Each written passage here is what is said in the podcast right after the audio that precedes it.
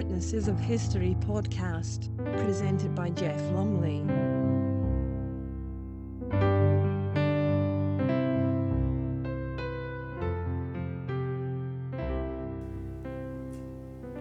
Hello, and welcome to another edition of Witnesses of History, in which it gets very hot in Italy on a couple of occasions, starting with Tacitus's report from 64 AD. Nero now tried to make it appear that Rome was his favourite abode. He gave feasts in public places as if the whole city were his own home. But the most prodigal and notorious banquet was given by Tigellinus. To avoid repetitious accounts of extravagance, I shall describe it as a model of its kind.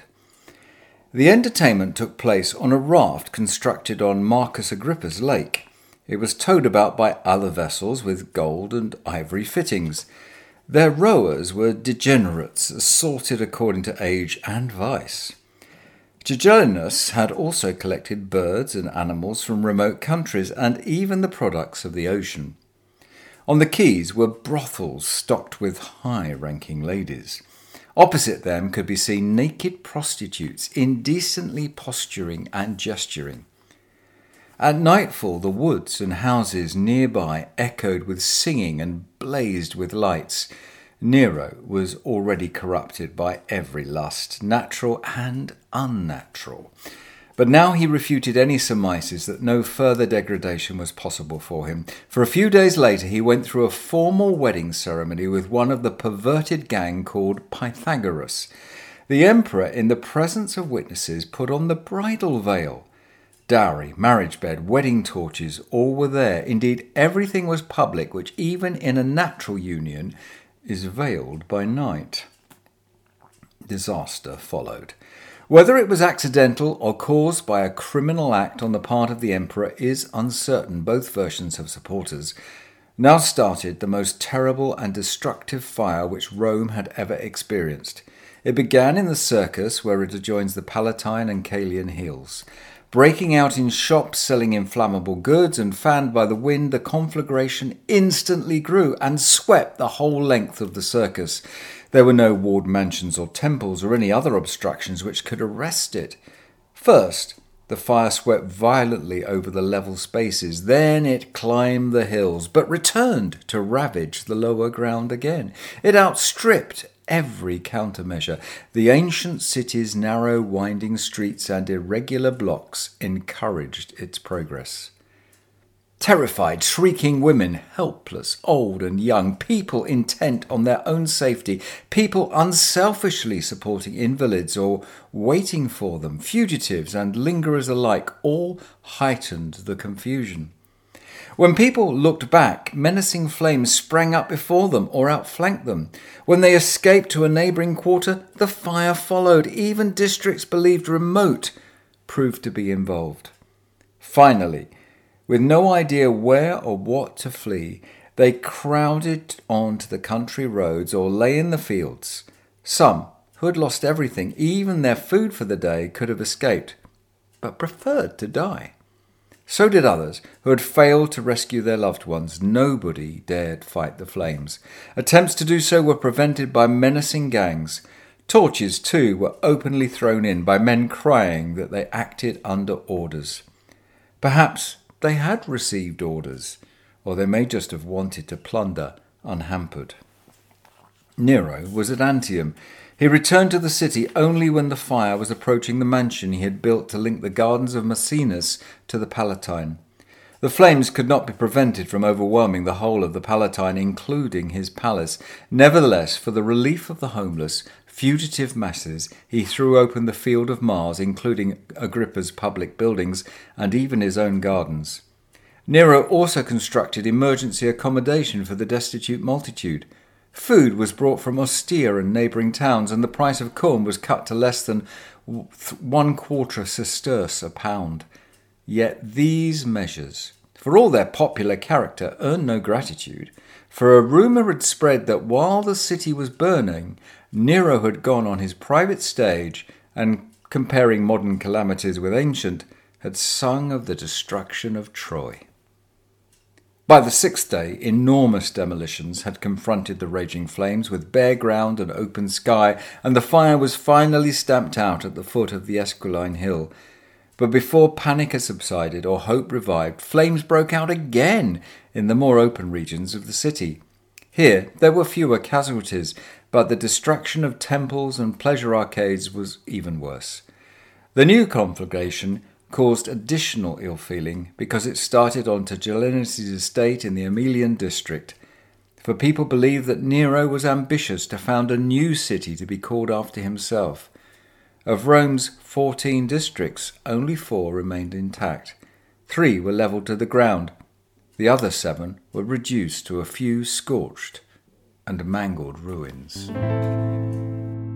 Well, before we conclude with another Italian disaster, we'll take an August seaside holiday look at the Norfolk coast in 1897 by W. H. Hudson.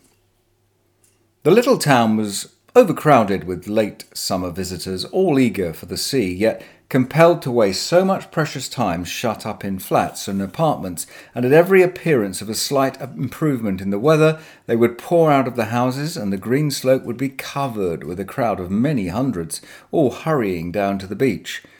The crowd was composed mostly of women, about three to every man, I should say, and their children, and it was one of the most interesting crowds I'd ever come across on account of the large number of persons in it of a peculiarly fine type which chance had brought together at that spot. It was the large English blonde, and there were so many individuals of this type that they gave a character to the crowd, so that those of a different physique and colour appeared to be fewer than there were, and were almost overlooked. They came from various places around the country, in the north and the Midlands, and appeared to be of the well to do classes. They, or many of them, were with their families but without their lords.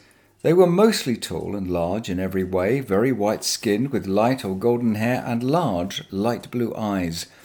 A common character of these women was their quiet, reposeful manner. They walked and talked and rose up and sat down and did everything, in fact, with an air of deliberation. They gazed in a slow, steady way at you, and were dignified, some even majestic, and were like a herd of large, beautiful white cows. The children, too, especially the girls, some almost as tall as their large mothers, though still in short frocks, were very fine. The one pastime of these was paddling, and it was a delight to see their bare feet and legs. The legs of those who had been longest on the spot, probably several weeks in some instances, were of a deep nutty brown hue suffused with pink, after these, a gradation of colour, light brown tinged with buff, pinkish buff, and cream, like the Gloire de Dijon rose, and so on to the delicate tender pink of the clover blossom, and finally the purest ivory white of the latest arrivals whose skin had not yet been caressed and coloured by sun and wind. We remain in August, the 24th in fact, in 79 AD and Pliny the Younger's report on the consequences of the eruption of Vesuvius, which destroyed the towns of Pompeii and Herculaneum. My uncle was stationed at Misenum in active command of the fleet. On the 24th of August, in the early afternoon, my mother drew his attention to a cloud of unusual size and appearance. He'd been out in the sun, had taken a cold bath, and lunched while lying down, and was then working at his books. He called for his shoes and climbed up to a place which would give him the best view of the phenomenon. It was not clear at that distance from which mountain the cloud was rising. It was afterwards known to be Vesuvius. Its general appearance can best be expressed as being like an umbrella pine, for it rose to a great height on a sort of trunk and then split off into branches. I imagine because it was thrust upwards by the first blast and then left unsupported as the pressure subsided, or else it was borne down by its own weight so that it spread out and gradually dispersed. In places it looked white, elsewhere blotched and dirty, according to the amount of soil and ashes it carried with it. My uncle's scholarly acumen saw at once that it was important enough for a closer inspection, and he ordered a boat to be made ready, telling me I could come with him if I wished. I replied that I preferred to go on with my studies, and as it happened, he had himself given me some writing to do. As he was leaving the house, he was handed a message from Rectina, wife of Tascus, whose house was at the foot of the mountain, so that escape was impossible except by boat. She was terrified by the danger threatening her and implored him to rescue her from her fate. He changed his plans, and what he had begun in a spirit of inquiry he completed as a hero. He gave orders for the warships to be launched and went on board himself with the intention of bringing help to many more people besides Rectina, for this lovely stretch of coast was thickly populated. He hurried to the place which everyone else was hastily leaving, steering his course straight for the danger zone. He was entirely fearless, describing each new movement and phase of the portent to be noted down exactly as he observed them. Ashes were already falling hotter and thicker as the ships drew near, followed by bits of pumice and blackened stone charred and cracked by the flames. Then suddenly they were in shallow water, and the shore was blocked by the debris from the mountain. For a moment my uncle wondered whether to turn back, but when the helmsman advised this, he refused, telling him that fortune stood by the courageous and they must make for Pomponius at Stabiae. He was cut off there by the breadth of the bay, for the shore gradually curves round a basin filled by the sea, so that he was not as yet in danger, though it was clear that this would come nearer as it spread. Pomponius had therefore already put his belongings on board ship, intending to escape if the contrary wind fell. This wind was, of course, full in my uncle's favour, and he was able to bring his ship in. He embraced his terrified friend, cheered and encouraged him, and thinking he could calm his fears by showing him his own composure, gave orders that he was be, to be carried to the bathroom. After his bath, he lay down and dined. He was quite cheerful, or at any rate he pretended to be, which was no less courageous. Meanwhile, on Mount Vesuvius, broad sheets of fire and leaping flames blazed at several points, their bright glare emphasized by the darkness of night. My uncle tried to allay the fears of his companions by repeatedly declaring that there was nothing but bonfires left by the peasants in their terror, or else empty houses on fire in the districts that had been abandoned. Then he went to rest, and certainly slept, for he was a stout man, and his breathing was rather loud and heavy, and he could be heard by people coming and going outside his door. By this time, the courtyard giving access to his room was full of ashes mixed with pumice stones, so that its level had risen, and if he stayed in the room any longer, he would never have got out. He was wakened, came out, and joined Pomponius and the rest of the household, who had sat up all night.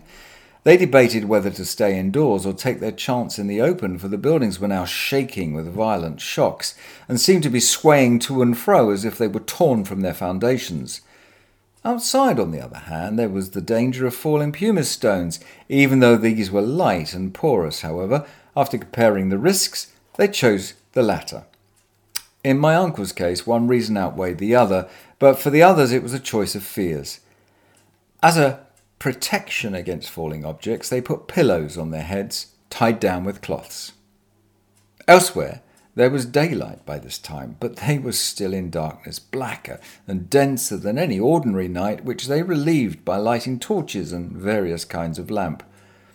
My uncle decided to go down to the shore and investigate on the spot the possibility of any escape by sea, but he found the waves still wild and dangerous.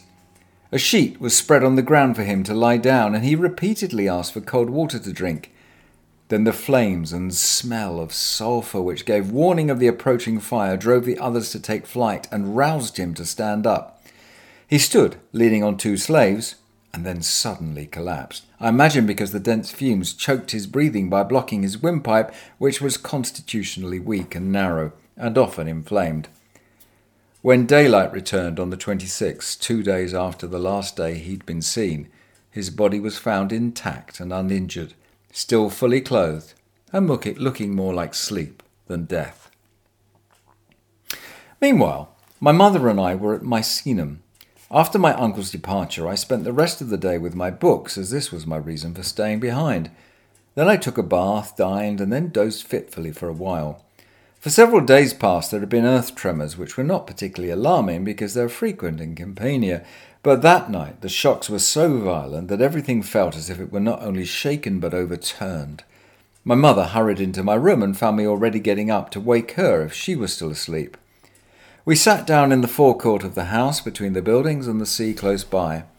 I don't know whether I should call this courage or folly on my part, I was only seventeen at the time, but I called for a volume of Livy and went on reading as if I had nothing else to do. I even went on with the extracts I'd been making. Up came a friend of my uncle's who had just come from Spain to join him. When he saw us sitting there and me actually reading, he scolded us both, me for my foolhardiness and my mother for allowing it. Nevertheless, I remained absorbed in my book.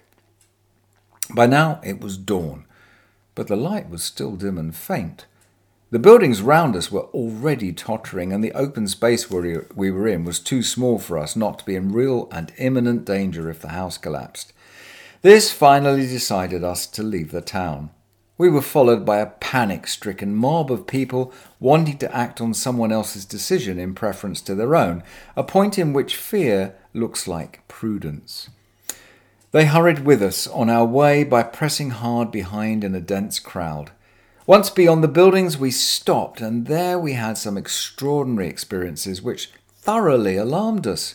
The carriages we had ordered to be brought out began to run in different directions through the ground, though the ground was quite level, and could not remain stationary even when wedged with stones. We also saw the sea sucked away and apparently forced back by the earthquake. At any rate, it receded from the shore so that quantities of sea creatures were left stranded on dry sand.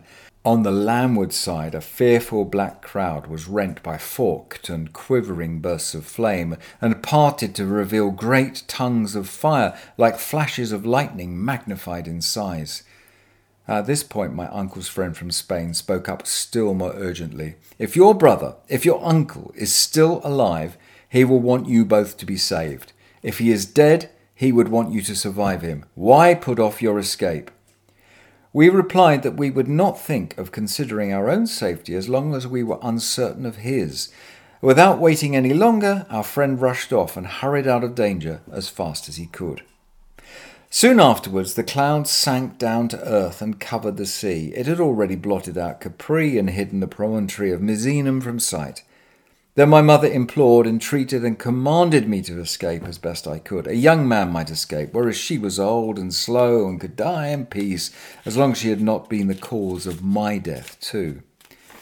I refused to save myself without her, and grasping her hand, forced her to quicken her pace. She gave in reluctantly, blaming herself for delaying me. Ashes were already falling, not as yet very thickly. I looked round. A dense black cloud was coming up behind us, spreading over the earth like a flood. Let us leave the road while we can still see, I said, or we shall be knocked down and trampled underfoot in the dark by the crowd behind. We'd scarcely sat down to rest when darkness fell, not the dark of a moonless or cloudy night, but as if the lamp had been put out in a closed room. You could hear the shrieks of women, the wailing of infants, and the shouting of men. Some were calling their parents, others their children or their wives, trying to recognize them by their voices. People bewailed their own fate or that of their relatives, and there were some who prayed for death in their terror of dying. Many besought the aid of the gods, but still more imagined there were no gods left, and that the universe was plunged into eternal darkness for evermore. There were people, too, who added to the real perils by inventing fictitious dangers. Some reported that parts of Misenum had collapsed or another part was on fire, and though their tales were false, they found others to believe them. A gleam of light returned, but we took this to be a warning of the approaching flames rather than daylight. However, the flames remained some distance off. Then darkness came on once more, and ashes began to fall again, this time in heavy showers. We rose from time to time and shook them off, otherwise we should have been buried and crushed beneath their weight. I could boast that not a groan or cry of fear escaped me in these perils, but I admit that I derived some poor consolation in my mortal lot from the belief that the whole world was dying with me, and I with it. At last, the darkness thinned and dispersed like smoke or cloud. Then there was genuine daylight, and the sun actually shone out, but yellowish as it was during an eclipse. We were terrified to see everything changed, buried deep in ashes like snowdrifts. We returned to Misenum, where we attended to our physical needs as best we could, and then spent an anxious night, alternating between hope and fear.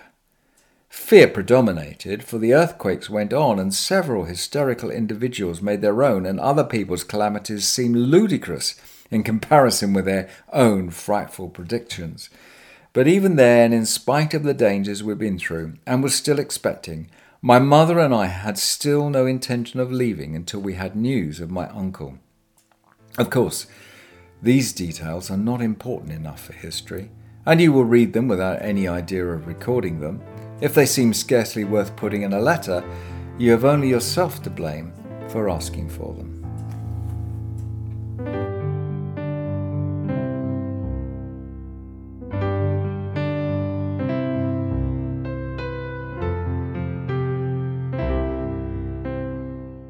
You've been listening to the Witnesses of History podcast with Jeff Lumley. The music was by Eric Matthews, www.soundimage.org.